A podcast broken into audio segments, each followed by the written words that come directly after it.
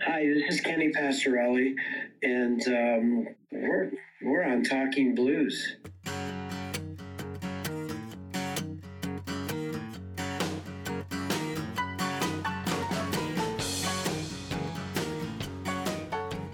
You began your musical journey on the trumpet, is that correct? Yes, I started uh, playing trumpet uh, formally with a, with an organization called the Denver Junior Police Band in Denver uh, when I was uh, seven years old. So that would be 1950. Well, I was born in 49, so it'd be 1956.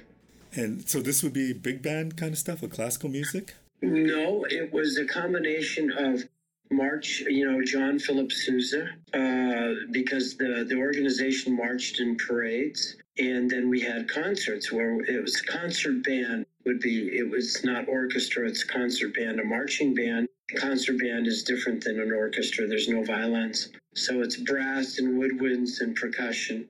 And um, that's, um, that's how I started my, my training when I was seven and uh, the leader of the director of the organization was named Brian Jolivet, and he was a um, Hollywood trumpet uh, player back in you know in the silent film days or whatever.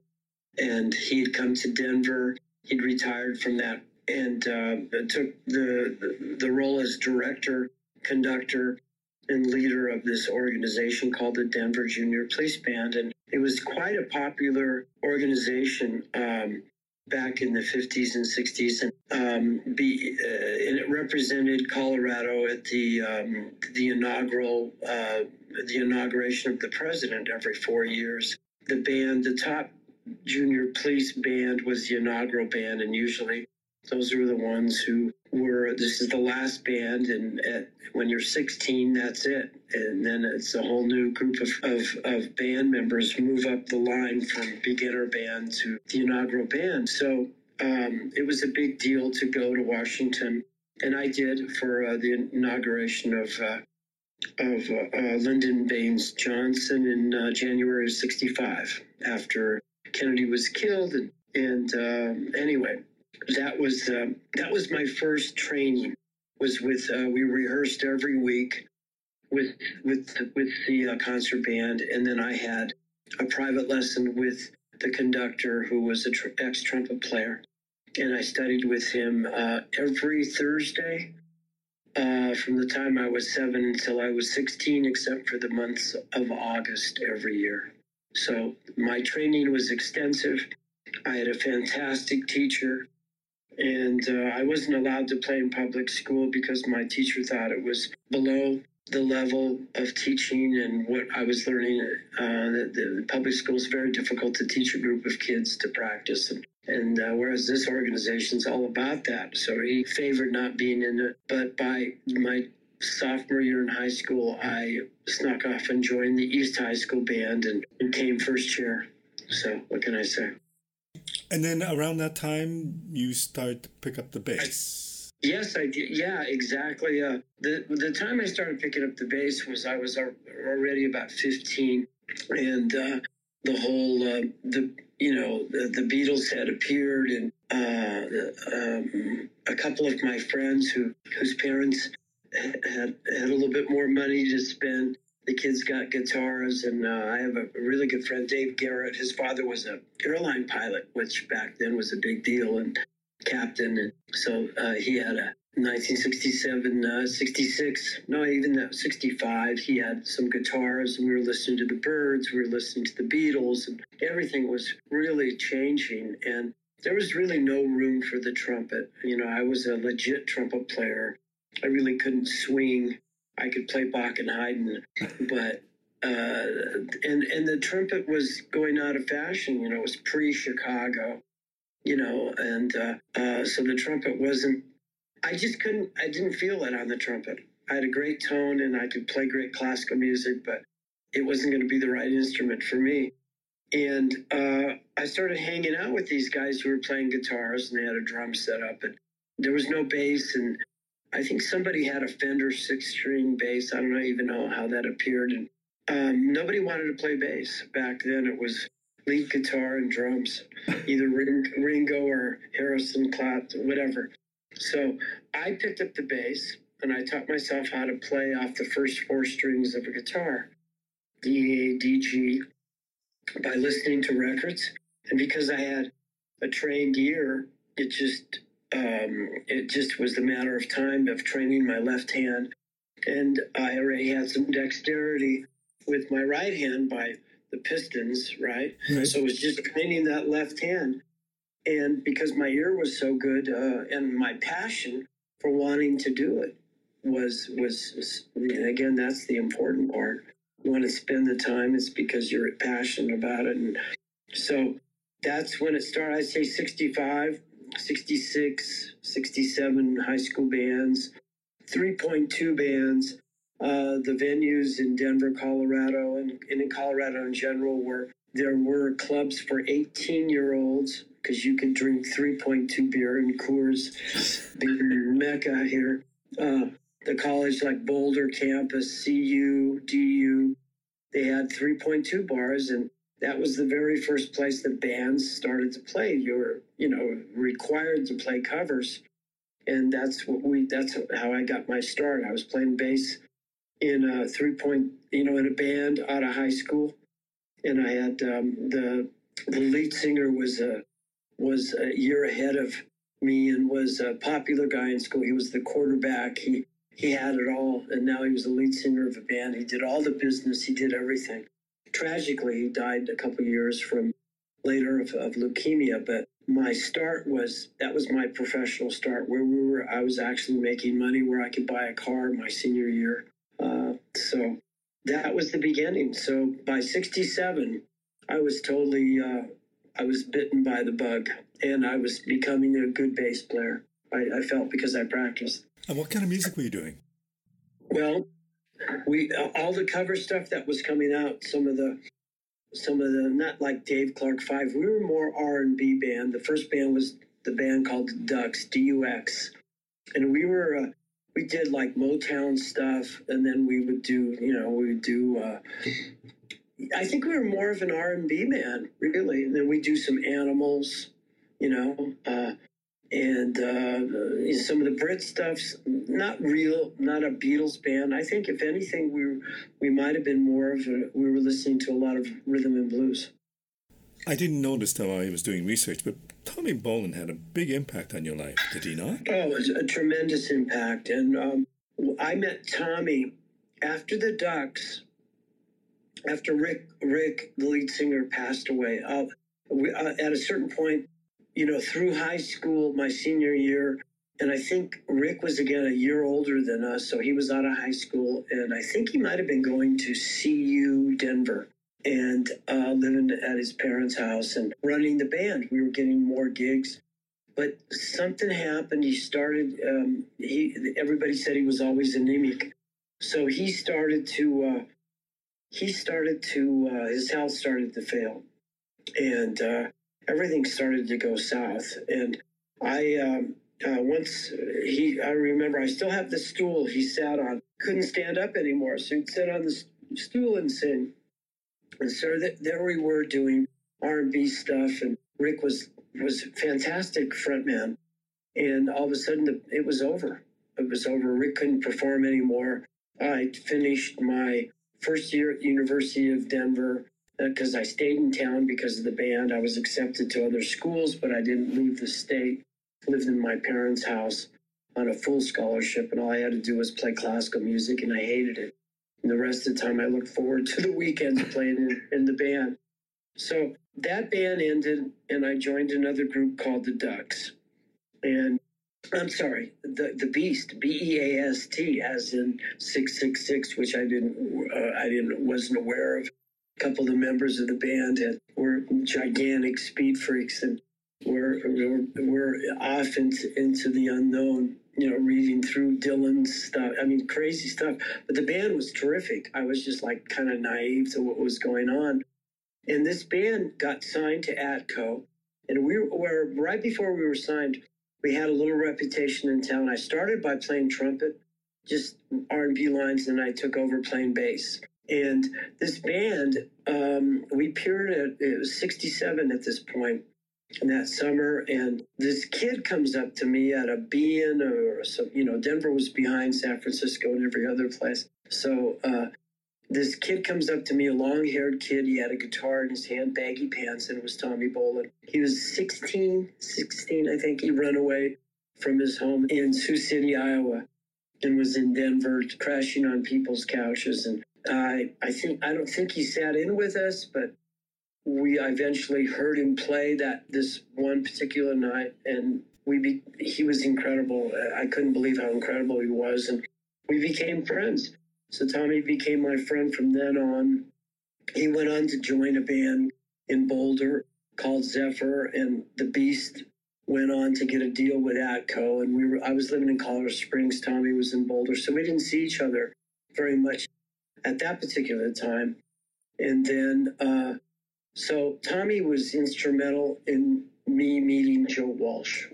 And I say it every time I mention his name. I said, I'll always be grateful to Tommy and uh, he was also instrumental in me coming back to music after uh, a brief uh, uh stand. I was in Canada. I mean, I've many stories in my life, but the, the, the ones that really, really pointed me into the direction where I ended up having the success that I had started with me doing studio work education and in uh, meeting a Tommy Bolin who calls me in Canada and says, You've got to meet this guy Joe Walsh has just come into town. He's looking for a bass player, and I recommended. I told him about you. And Tommy and I had already been to New York. We played in front of Miles. You know, Tommy was heading towards jazz. I was doing studio work. I was scared to be in New York because these black musicians took me aside and said, "White boy, we don't need you here. We need another. We don't need another person to feed. We need to feed our habits. We're all on heroin and get the fuck out of here." So uh, basically, I got scared. Tommy came back to Boulder and started a band called Energy. I went up to Vancouver and was doing studio work. And Tommy called me and said, Joe Walsh has moved to Boulder. He's looking for a bass player. I told him about you. And I said, Funk 49? You know, I'm listening to Surfs Up by the Beach Boys, and I'm turning around listening to Coltrane, and I'm listening to Weather Report because I met Miroslav Vitous. I didn't meet. I, I met a bunch of. I met Tony Williams in in New York in the Village that summer before I ended up in Vancouver. Anyway, Tommy says you got to talk to this guy. I said okay. Joe Walsh calls me, tells me what he's doing, and says he wants. He's starting a new band called Barnstorm, and would I come down and check it out? He didn't say I'll buy you a ticket. He said, "Would you come down and check it out?" So I flew down on my money which I was doing quite well for my age up there doing, you know, union session television work. So I flew down, borrowed my dad's car. It was like January. It'll be Jan 50 years in Jan late January of 2022. So I flew uh, flew down, jumped in the car. It was snowing. Drove up to Boulder through the canyon. Fortunately, my dad had a, a, a decent Chrysler that had snow tires on it. And I meet Joe Walsh at his house up in Nederland.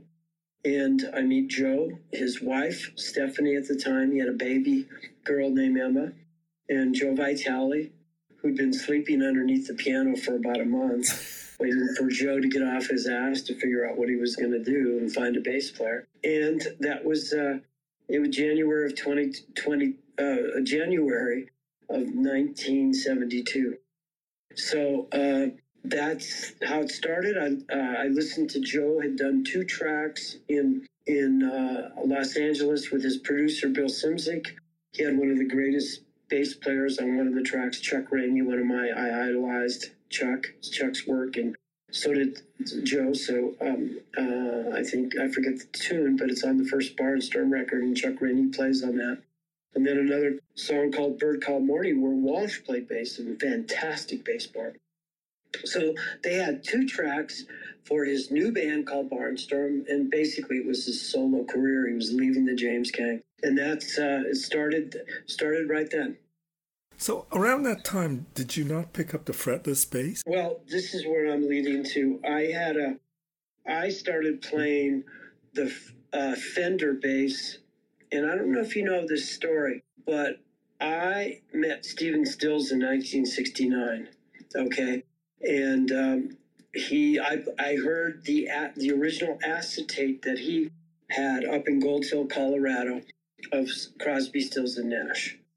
Uh, somebody, uh, uh, and I was in the band Beast. We already had released, we not released our record. We were just going to take pictures. They were doing graphics. The record had been recorded in New Mexico with Buddy Holly's producer Norman Petty and in Clovis, and so we were getting ready to launch, and I was excited about that.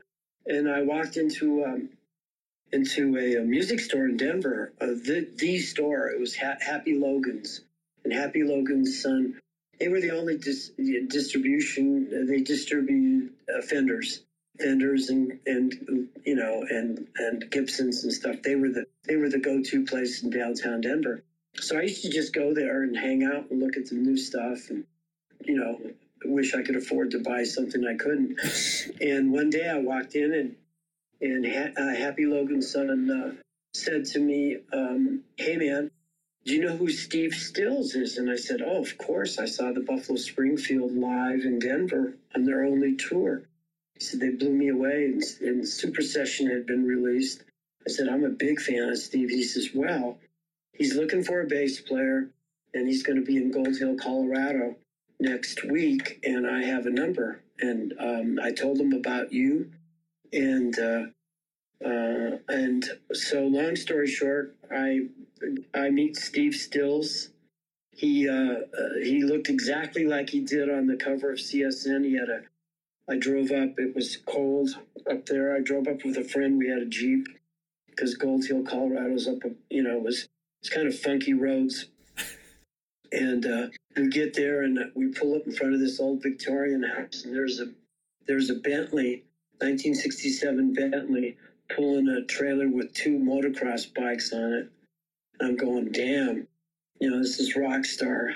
and we get to the door, and the door opens, and there's Stephen Stills with his V-neck maroon with a button-down shirt, and Steve Stills, man and and he, and I came in. I had no bass. I didn't bring a bass or anything. I just was there to meet him. And uh, we the first thing he did was put it. He says, "Here, let's smoke. Do you smoke marijuana?" I said, "Sure." You know, I was kind of not really, but I said, "Yeah, okay." so we smoked some, smoked a joint, and there was a tiny little stereo, when a portable with two speakers on the side. He puts this thick piece of plastic, and he explained to me. He said, "This is an acetate." I said, wow, what's that? And he said, it's the direct from the two inch tape. The process goes onto this plastic, this thick plastic that can only be played maybe 25 times. And a producer looks and makes sure the frequencies are right and the mastering was correct. And this is the last time you get a chance to make any decision. So he played me the acetate. This is February of 1969 and I heard CSN up in the mountains with Stephen Stills. And when I heard do do do do do do, I, I just couldn't believe it. it. Just changed my whole life. So he plays the whole record for me, and he says, "What kind of bass do you play?" And there on the ground was a, a, a Fender case, and and I said, "Well, I play a Gibson." He says, "No, no, that's not that's not it." And he opened up the case and he handed me this, and I said, "God, it's just I always thought it was the neck was too big for my hands. And he said, Look at my hands, they're not much bigger than yours, but this is the right sound. And that bass he showed me was the bass that play grandma, he still has it. I've used it. 61 Fender Precision that was played on. Uh, he played bass on all that, the entire record, CSN. Stephen's a great bass player. So uh, he said, This is what you got to play. And, uh, and he says, let's is do you have a place where we could jam? I'm going to be here for another two days. So i set up a, uh, I found some guys and Stephen didn't even have a all he had was his acoustic guitar. He didn't have an electric guitar. So we found a 70 was the late 60s strat friend of ours a friend of my friends had a strat. So we met up in the mountains at a cabin a three-piece band called conal implosion on the University of Denver, kind of a power trio, cream type band. And we went to their cabin and uh, we we uh, the gal that was kind of the house mother there was this, uh, getting her doctorate in psych- psychology, but she was also a freak. She was kind of, and she made a whole big soup, uh, uh, like a tea of peyote tea. So we all drank this tea and got really high and played music. And that's when Steve and I connected. He went, Oh man, you're the guy. We really, it was just magic. We played great together and he acknowledged, you know, he was the first one to say, Hey man, you can do this. And he said, Listen, just we're going to do, uh, we're scheduled to do some kind of thing called Woodstock. We don't know anything about it, any details. We're going to do one more gig. Here's my manager's number. His name is David Geffen and uh, call him, stay in touch with him, but I want you to do this. And I was 19. So I, uh, that was, uh, that didn't work out. It didn't happen because Neil Young had Gregory Reeves in mind. And uh, I called Geffen and they acted like, who are you? I said, "Stephen Stills told me to call you that I have this gig, the Woodstock. And that, so that didn't happen. Wow. And, uh, and I didn't meet up with Steven again until he moved to Boulder so back to originally what we talked about was that Bolin introduced me to Walsh, and then I. But before I met Bolin and before I met Walsh, I met Stephen Stills, and he turned me on to the Fender. And when I met Joe Walsh and started working with him, I was playing a Fender Jazz, and then one day, in the middle of Barnstorm, the first year. Um, Fender gave Joe a maple neck fretless bass right off the old off the old factory, out of the factory, and Joe said, "Here, you should learn this." And that was the beginning of the fretless. So it was 1970, probably 1972. After we did the bar, the Barnstorm record, the very first one with Joe Walsh is no fretless bass. That's all Fender, Fender Precision or Fender. I had two basses of no, uh, and Joe had her uh, a jazz. So, but um, the the smoker you drink, the player you get is the introduction of the of of that bass, of the fretless bass, and then the predominant one that got the most attention was the Souvenirs record by Dan Fogelberg, which Walsh produced, and that's all. Uh, the five tracks I played on are all fretless bass. That was really the beginning. As a bass player, I'm a non-musician, so explain to me what it what it's like to start playing the fretless bass for the first time. I mean, what does fretless bass give you, and what's your relationship to it? Well, the the fretless bass, and here I'll show you as we, I have one right here. This is the exact copy. This is the exact copy of of the Fender that Joe gave me. Wow. Okay, it's it's exact copy I mean, it has, it, that's the back, but the front has no frets. There's no, there's no way to tell where you are. Okay, there's no way except for the dots. Okay. Yeah. That's what Joe gave. That's the first one that I had was from Joe, and what it is is if if you look at it closely, if you look at it closely, there's nothing between the string and the bridge. So that creates a sound that's different. If you have a piece of metal called a fret, the string touches the fret, the finger presses it down, and the vibration and the sound goes through. Okay, but that's metal, metal to metal to wood. But no, actually, metal to metal to sound. This is metal to wood and then the sound. That's the difference. How easy is it for you to learn how to play the fretless bass? Because I had so much ear training in in pitch for my trumpet playing, it was a matter of me not the positioning of my hands, which is a normal upright bass player. It's all positioning. Right. I didn't learn that way. I learned by a fretted bass, and I played it not like a guitar, but I had my own technique. And once I started playing fretless, it, I just developed a way to play in, to play in perfect pitch because I knew just the micro movement of the slightest movement on the finger going one way or the other is sharp or flat. Okay, so when I listen, if I'm in the car and Rocky Mountain Way comes on, the instinct. That's not a fret. That's a fretted bass. Okay, but it, it is a song that you were involved in writing Absolutely. Uh, at that time. There was only three of us who played on that track. That was Joe Walsh, Joe Vitale on drums, and me on bass. And Vitale and Joe did all the keyboard parts. Rod Grace was not involved. God bless him. He just passed away. But there was the three of us did that record, and that was done on a Fender Jazz bass in Miami at Criteria Studios, and completed it at Caribou. So when I hear that song, if I'm in the car, Yeah. that my instinct first thing is to turn it up. Like it's just one of those songs. So when you hear it, what does it make you think of? When you hear some Rocky Mountain Way in the car, what what comes to your mind immediately?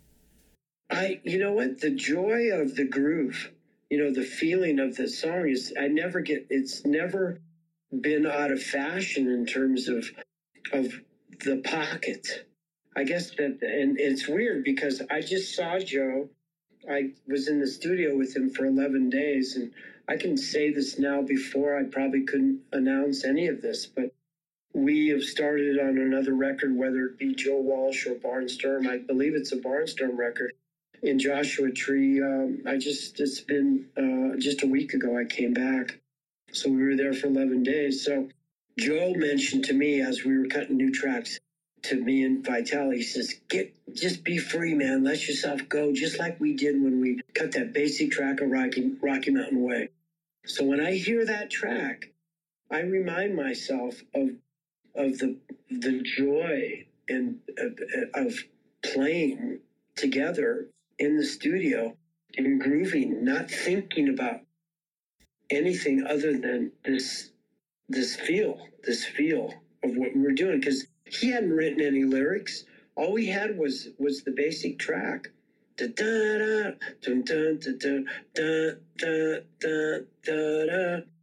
what I the joy I get out of it is there's hardly anybody who plays the exact bass part that I wrote. I, I mean, I love Timothy B. Don't get me wrong, but to this day, the Eagles don't play it the way we played it, and when we, it's just something a little bit different. What? And uh, it's it's it's a, it's a real uh, a lot of bass players. I hear cover bands. They always do the da da da da da. I never play that on the bass. on the root notes are I'm doing the dun. I'm doing completely different thing. So I always get a chuckle when I hear somebody play it who isn't you know doesn't hasn't studied it. So to answer your question, I just find sheer joy in it, man, because it it, it stands up. It's got legs still after all these years. And I mean, it's a classic. It's it's heard all the time still. Yeah, it's on a. My publisher tells me my publisher uh, was responsible. He was a he was involved in Shelter Records and with with lots of with. He still has the cassette of Tom Petty's uh, cassette when Tom signed with Shelter Records, and so he tells me he says, "Do you don't you realize that you're part of a a classic? I mean, how how fortunate." that- I mean, the song that's never not going to be stopped. It's going to always be played. And, and, and it, it took me a while to really grasp how fortunate I was. And, and and many other things you were involved in. I mean, uh, after that, Oh no! L- listen, and I've I've accepted the fact, and uh, and I'm vocal about it. I've worked with, I think, five artists who are all in the in the in the Rock and Roll Hall of Fame. I mean, from Joe Walsh to Stephen Stills, twice inducted, to Cat Stevens to Elton John to Daryl Hall and John Oates. So that that's a pretty good track record. that's for sure. So let me ask you, and I don't know if you can answer this, but even at the age of 19, people were saying you should meet Stephen or you should meet Joe Walsh. What is it about your playing that distinguished you so early? Do you know, I, I, think the ability that I had because of my education to listen. I had, I had, I learned that really early. And one of the summers before I met Joe Walsh, the summer after I played with Tommy in New York, a guy came up to me in the village who was listening to me play with, with Tommy and Jeremy Steig and, these people in the village, and his name was John Hammond Jr. Okay, so John came up to me, and he had gone to school. His father was John Hammond Sr., and his his. But a lot of people don't realize that John Hammond Sr. was his mother was a Vanderbilt. So John Hammond Sr. The reason why he became who he was, he was raised by black maids, and he loved music and he had a stipend i think back in the 20s and 30s of about 60 grand a year.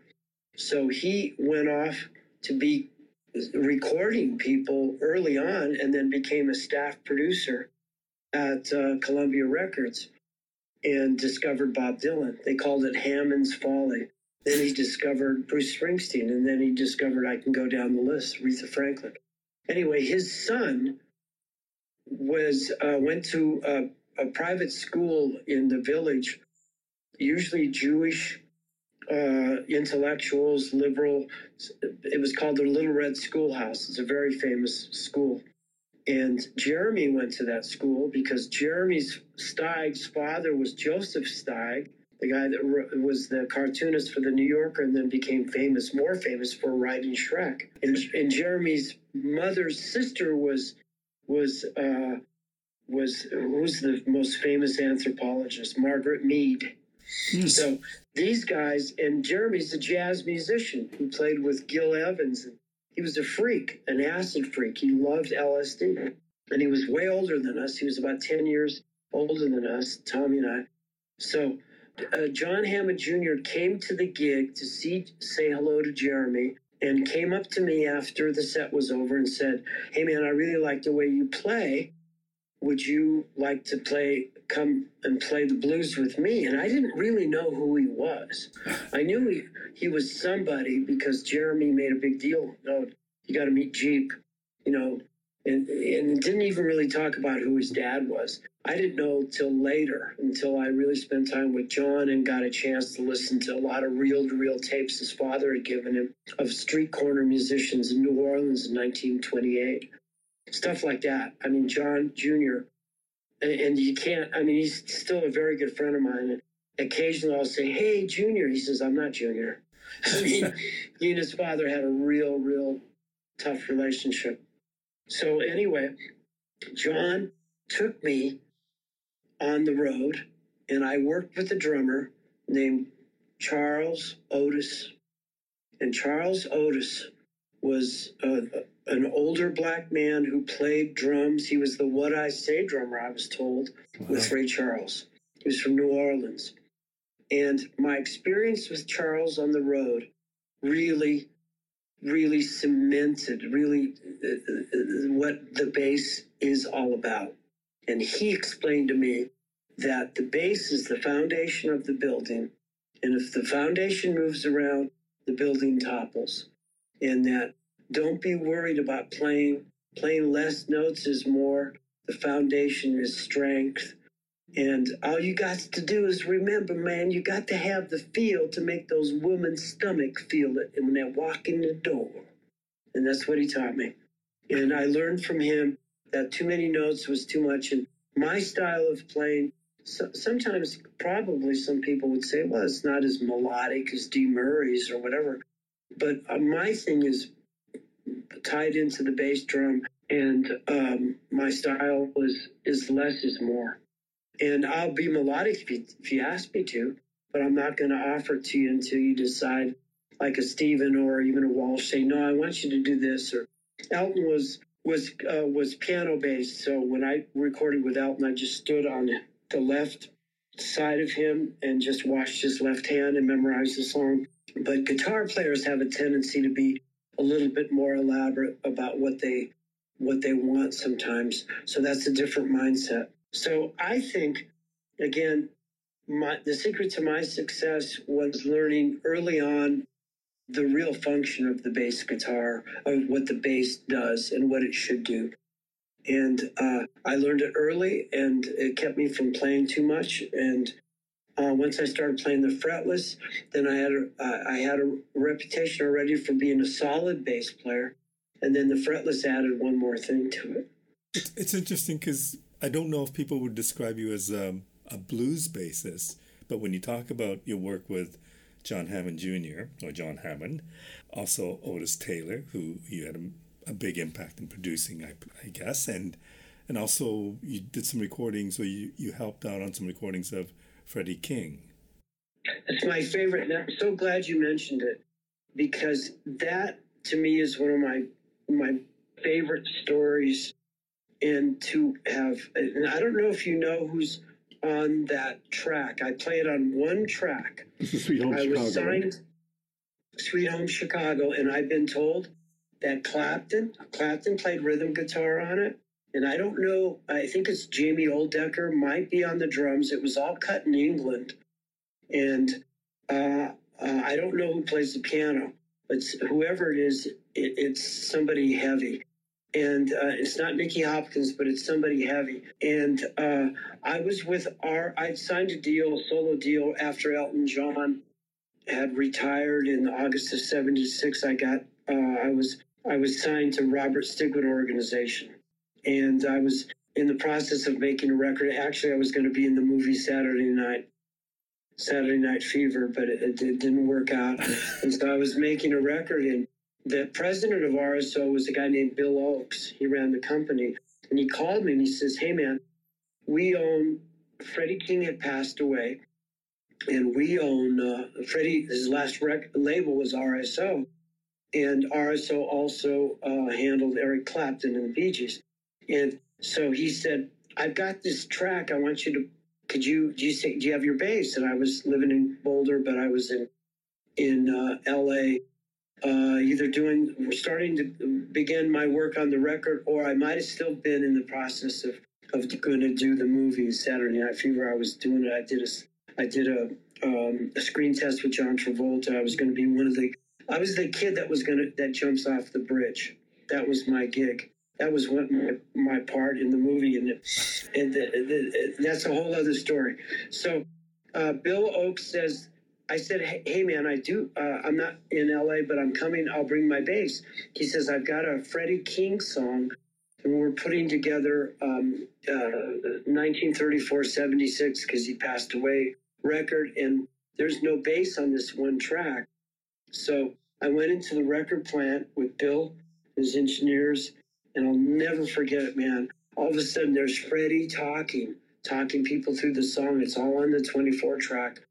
And man, I did one or two passes. There's a couple things I wanted to follow the, the left hand of the uh, of the uh, piano player, and we did that track. And to me, whenever I hear it and I have it in my car, I just got another copy of it, a remastered, and it's just kick ass, man. And for me to have played, and I met Freddie one time. He came up to Caribou Ranch. I was in the studio with Stephen Stills and somebody called and said if Freddie had played in Boulder and he had his bus and he wanted to come up to Caribou and see Stephen and see the ranch, see the studio. And so I'd met Freddie one time and he was just so such a beautiful person. This big black man gets off the bus with two white girls, one girl on each side, man. This big smile on his face and he had problems breathing because that's 8,600 feet up there. And gets off his big bus and he was just beautiful, man. And so I, to be able to have played with Freddie King, even though he was dead, on this track and hear him and play the bass part to it and hear the other musicians. And I'm so proud to have been given that opportunity. So yeah, I am. I'm a blues bass. I guess um, uh, it's it's all about pocket, being in the the groove not uh, Stephen Stills used to say, "Well, you and Wyman play a little bit alike," you because he was good friends with Bill Wyman, and he'd say, "You know, it's I, I'm I'm being a little bit behind the beat." I don't know. There's, I guess you can analyze all the different styles, but it depends on what artist I'm playing with. On a Fogelberg track, I don't think I'd be behind the beat, but on blues, it's a little bit behind, a little lazier. So that's a good question. I I think that what, what, what I have classical training, so I know what, what Bach would do. So it's a combination of things, man. It's a combination of experience and playing live. I've always said that I felt that I was one of the best at understanding the concept of playing a stadium and it helped having great like Clive Franks, who did all of Elton John's uh, sound. I did 83 concerts with Elton. The two of the big ones were two two nights, two afternoons at Dodger Stadium. And I had people like Toto and those guys before they were Toto who were there later said, We were there, man, in the nosebleed seats, and it sounded the bass, everything sounded incredible. So I had a concept of understanding where the how to control the frequency with my with my fingers when I was playing venues, different venues. I kind of used the bounce.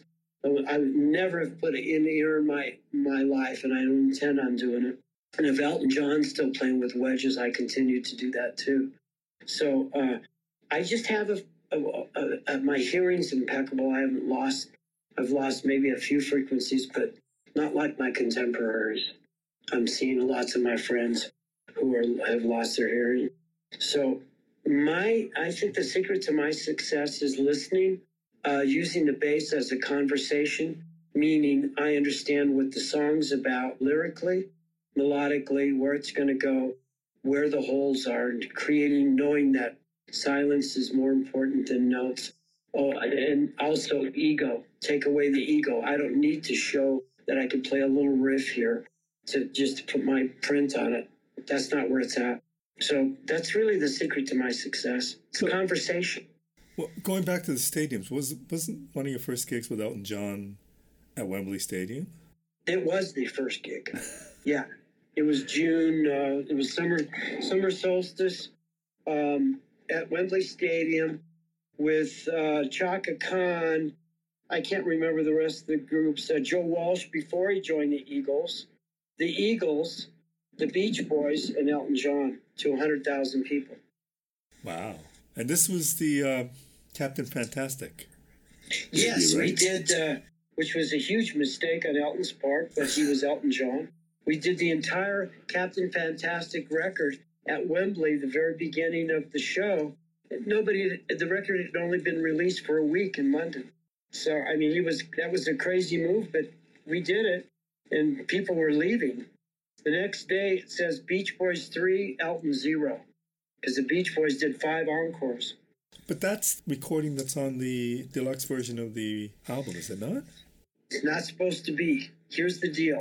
when I got off the stage, Gus Dudgeon says, I, and Gus didn't, took a while for Gus to accept me as the bass player. He'd worked with Dee Nigel for so long. I was kind of the low man on the totem pole. And uh, there was hostility there there was uh, he didn't like the fretless, and uh, I got off the stage at Wembley. We had a remote truck there. We were recording it live, and he said, uh, "Kenny, uh, I couldn't get a sound on your bass. Your bass sucks, or something." He was it was kind of derogatory, and I went, "Oh, okay." And then how many years later? I get a call. I'm in living in Mexico City, and I get a call from the BBC, and they say we're going to fly you to Vegas to do an interview about the Wembley thing because they just released Captain Fantastic with a live record. Right. We were told from that day on that that would never be released because he didn't get a decent sound. So when I, you know what I did? I flew into Vegas and I immediately had the limo guy take me to a record store and I listened to it on the way over to this interview because I was really worried that it really was going to suck because that was our first gig, and uh, it didn't. It, it was shaky, and on all kinds of levels. And uh, but really, there's some. When I listen to it to this day, and there's some really, really good feel, and that's what Elton wanted. Listen, don't get me wrong. Dee and Nigel are incredible. I, you know, I, I took a beating when those guys. I had hate fans, hate mail from Dee Murray fans to this day. People say, How do you figure you can even step into those shoes? And I said, Well, fuck you. Kiss my ass. I have my own shoes. I'm not filling Dee's shoes. Dee would did what he did, and I respect him for it. And I was Elton fired him. I didn't. I didn't push my way into the gig. I wasn't really even a big fan of Elton's. So uh, when I got the gig, so I respect what he did, but I play different, and uh, that's uh, that's that's what it is, and I'm I'm happy that that I had the opportunity to to to do it. But Nigel and Dee didn't swing like we did, and that's why Elton changed the band.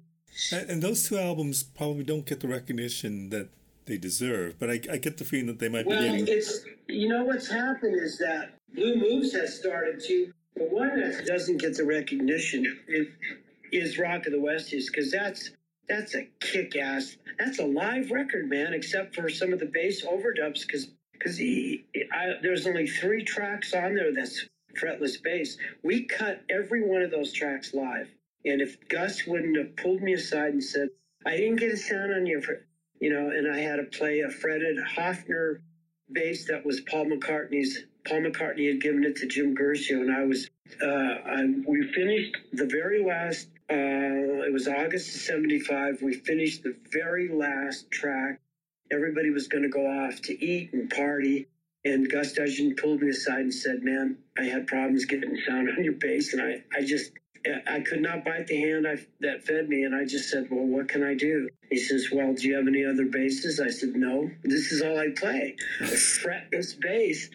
And he said, Well, go ask Guercio. And Jim Guercio, uh, being who Jim is, had uh, several basses, and the only one he could get a sound on was a Hofner bass that McCartney had given Jim as a gift because Jimmy mixed the Ram record, his second uh, solo record. And so Jimmy had Hofner, it was gold, it had gold pieces on it. I mean, it's like, what? And the action was like this like super high. Right. And and apparently was the only one he could get a sound on. So Island Girl and uh, the hit off of there and stuff, that was all with the with uh, the Hofner bass, McCartney, you know, a gift. So I don't know what to say, man, other than when I heard the record, I hated him for doing it, but I just did it. And when he came back from England and with the mixes, I was blown away because the bass was so powerful. But a lot of it had to do with with Roger Pope was one of the greatest drummers ever. People just don't know that. I people like um, Roger Taylor. I ran into Roger Taylor of Queen uh, at a concert. I went with Yusuf Yusuf Islam, Cat Stevens. I went to see Van Morrison at the Royal Albert Hall in 2009, 2010, I think. And I was doing a record with with with Yusuf. And Roger Taylor, I sat next to Roger and he told me, you know, how much he and John Deacon used to love and hear us play uh, the rhythm sections. And, and how, and I said, I know Roger Pope was one of the greatest drummers ever. And people just didn't realize he was so funky, man. In English, he was one of those Englishmen who felt it just a little bit different way than than most. He was his own. John Bonham had the thing. Roger didn't hit as hard as John, but he had a he had a he was a soulful cat, man. Soulful. I never even looked at him when we played. Man, he just laid it down. His timing was he had impeccable time, but a great feel. So after that, you you joined Daryl Hall and John Oates. I did. I had a solo deal with with RSO Records. I released a single, but I got uh, Tommy Mottola got a hold of me. They had Rich Girl was the number one single or close to top 10, and their bass player quit. So Tommy Mottola got hold of me some way uh, through RSO or something and said, listen, we have an emergency. Could you possibly? Uh, so I went to see Hall & Oates. I'd heard their singles, but I never you know, I wasn't like a big fan. And they only had She's Gone, and, you know, they had a couple singles. It was the beginning of their success. And I went to the Santa Monica Civic and heard them. They blew me away. I was blown away. I said, "Oh, okay, I'll." I'll. So it was just do a tour of the summer, and then I get back to what I was doing. So that turned out. I left my deal at RSO. Tommy offered me. He says, "If you'll come and work with me um, with Hall & Oates. And I said, "The only way I'll do it is I have to hire let's get Roger Pope and and um, and Caleb Quaye because the you know they're out of a gig. Elton retired, and you need a band that you can record with, not a bunch of kids that you do what you tell them to do. One kid was great though, and I'm not taking it away from the other guys. They were all good, but they weren't recording musicians. And And I told them, you need a, a band that tours and records. And that's what I brought to the table. I brought Caleb and I brought Roger Pope to the Hall & Oates. Okay, so um, let me ask you about keyboards because you haven't talked about playing piano, but somewhere along the way you became a keyboardist. Well, you know, it was out of necessity of, of, composing because I could play a little guitar. And you'd think it would be something I would really move towards, would be more of a guitar player, but I'm not. I can get around, I can play, and I write on guitar. But the piano was the big thing for me. I never took a lesson in my life. I never had a piano lesson. And I, I just taught myself how to play out of necessity because I knew I had these things in my head. I heard things and I had to, uh, it's taken me a lifetime, man. I mean, I'm the best I've ever been in my life right now, but I wouldn't, you know, go for hire as a keyboard player. I, I use it as part of my production when I produce people. I've got a, a really new record you should check out by Eddie Turner the keyboard became a dominant thing for me because I, I in my productions because I could play. I heard all these parts. I played with Mike Finnegan. I played with Joe Vitale. I've played with um, Elton John. I played with. I've been around some great keyboard players. I mean, I. So for me, it was a necessity in terms of composing, and then in my production works because I was a parts guy. I could play little parts over and over and be precise and not be a soloist, it worked out great in my productions. So the keyboard is, man, it's it's like it's it's to me. I I love bass. Don't get me wrong, but the, the piano is still the ultimate goal for me. I'm still climbing. I'm still climbing. So some of the solo material, which leans more towards classical, I believe. Yeah, yeah. So I um, the uh, the very first instrumental type of, and there was vocals on it, was Visions of My Ancestors. It's Visiones de mi antepasados. And I did that in 91 after I had a deal with CBS that kind of went south. But you can look up a couple songs, Canción Sentimental in Spanish, produced by that one track produced by David Foster. And, um, and then uh, there's another song called Someday We'll Be Together El Camino. Um, it's called, and it's it's been one of the top tunes uh, in Brazil since 1989. It was the one of the top. It was top 50 and uh, number 26 or something in 19 in the 80s. And, and uh, it was in a, a uh, in a Brazilian soap opera. It's a great track. Humberto Gatica produced it. Uh, Michael Mike Rhodes and all the heavies in LA played on it, and it's my tune. I sang it. My writing at that from by the time we get to the late 80s had really started to progress because of my keep you know my ability to, i practiced a lot man. Put a lot of hours into it. Stopped working. I could afford to. I took a year off and uh, i had an apartment in new york and i took a year off and just studied acting and, and composed and went to the clubs and came back and just hit it hard working playing my, the piano. I had an acoustic piano and i had an electric fender rhodes and i've pounded. I've spent thousands of hours. So that the piano playing on your solo albums is all you? Yes. Oh yeah. Oh yeah and that's that's back then. I'm i, I think i'm a better pianist now. I know you've been working with eddie turner. Tell me about what you're working on these days. Uh, I'm composing. I have my my girlfriend is a retired divorce attorney. We've been together now for six years. I've I've had a few marriages and relationships, and now at my age, I've really met someone I think, and I'm mature enough to to really have a fantastic relationship and have a relationship with someone who has become my lyricist my collaborator. Over the COVID, we've written 50 songs, uh, I mean, copywritten songs. And uh, everybody from Willie Nelson, there's from Willie Nelson to right now, Henley and the Eagles, everybody's kind of taken a look at this material that we've come up with. So I've been really concentrated on writing. I did a spiritual project with uh, with a guy named Michael Florwax, a local radio guy. Uh, a kind of, uh, uh, uh, when I say spiritual, a Jesus, you know, somewhat of a Christian record. I did it with him last year.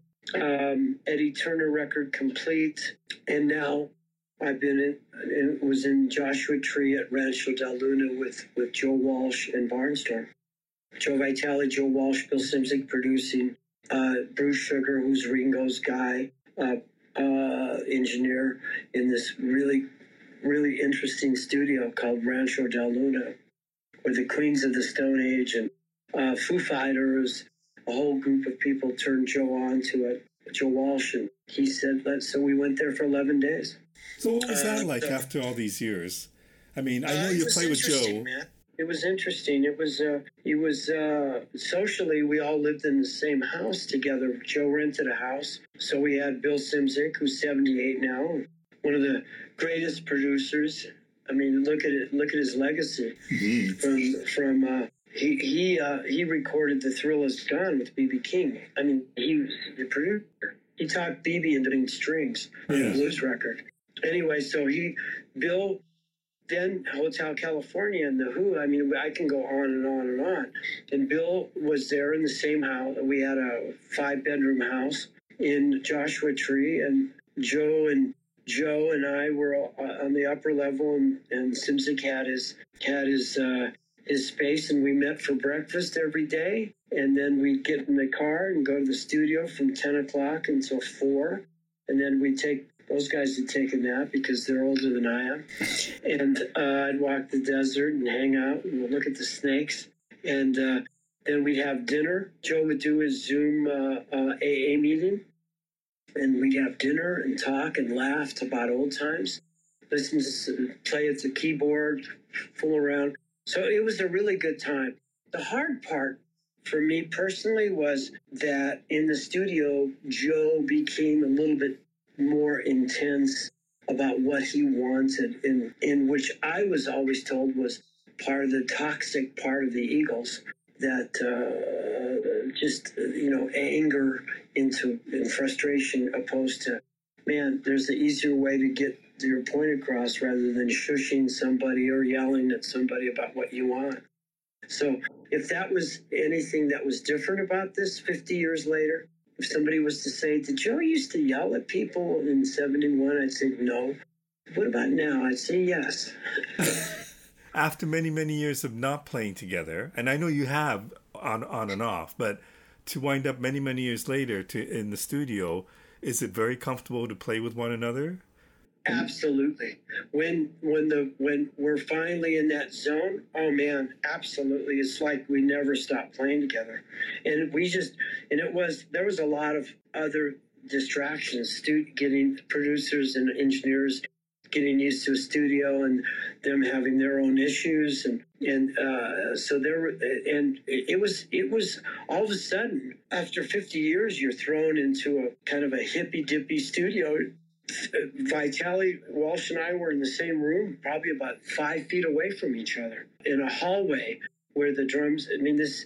If you look up Rancho Del Luna, you'll see it's a house, and everywhere there's equipment. In the bedroom is where all these amps, guitar amps are. I mean, it's it's it was really an interesting choice, and I loved it. I don't know, some people didn't, but I certainly did, and I think Joe Walsh did too. But I think it, it, you know, if you're a real tech person, because of the COVID, the studio hadn't been operating over a year, so I think there was some dust and sand and a few things. But it didn't bother me because the vibe was still there. To answer your question, there were moments where it really did. We were back to where we were back in 1970, 72. Wow, that must have been a great feeling.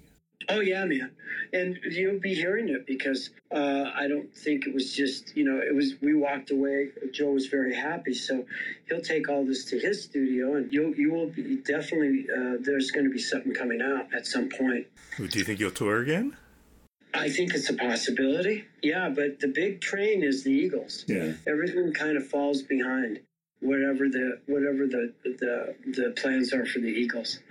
So Kenny, um, I really appreciate you doing this. We we met many many years ago, and it's nice to. Get you. No, I remember you, man. As soon as I saw you, I remembered you. I said, "Oh, okay." yeah. So, uh, um, my last question to you: Tell me how how do you summarize this amazing journey you've been on musically? Not over. Makes sense. No. no, it's just getting better all the time. And I've, I'm, you know what? It's the journey is that I've been able to look back now and savor the past. It went by really quick, man. The whole thing's gone by very, very quick.